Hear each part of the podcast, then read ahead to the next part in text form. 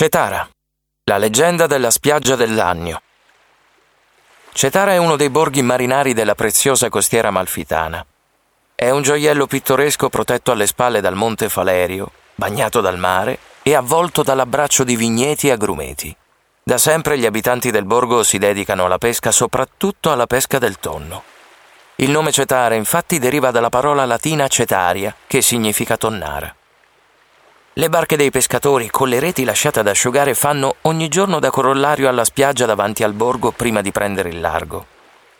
Tra le case affacciate sull'acqua nel centro storico di Cetara si respira l'atmosfera mistica delle opere francescane.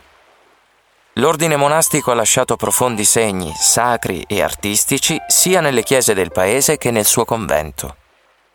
Il simbolo di Cetara è la torre vicereale, costruita come luogo di avvistamento per proteggere il borgo dalle scorribande dei pirati e dagli attacchi dei turchi.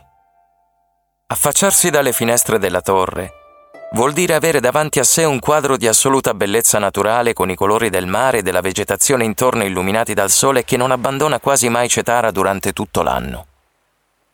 E proprio sotto la torre di Cetara si estende un lembo di spiaggia molto amata è la cosiddetta spiaggia della torretta o spiaggia dell'agno. Quest'ultimo nome in dialetto significa lamento. Ma come mai una spiaggia così deliziosa ha un nome tutt'altro che allegro? Ebbene, proprio la spiaggia dell'agno è teatro di una leggenda. Nel corso dei secoli Cetara è stata più volte invasa dagli arabi musulmani, i quali imponevano la loro cultura e la loro religione ogni volta che occupavano un territorio nuovo.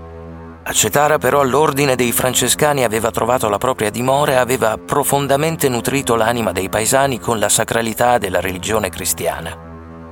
Quando gli arabi arrivarono a Cetara, i monaci francescani si opposero alla conversione, ma dovettero per questo fuggire e rifugiarsi tra le grotte e gli anfratti della costa frastagliata.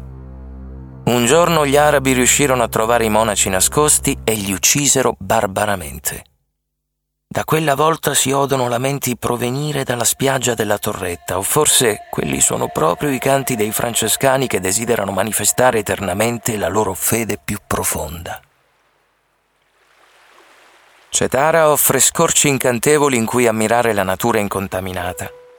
Qui a dettare i ritmi della vita dell'uomo è la brezza marina, è il passare delle stagioni che colora la macchia mediterranea, è il sapore della famosa colatura di alici che impreziosisce ricette.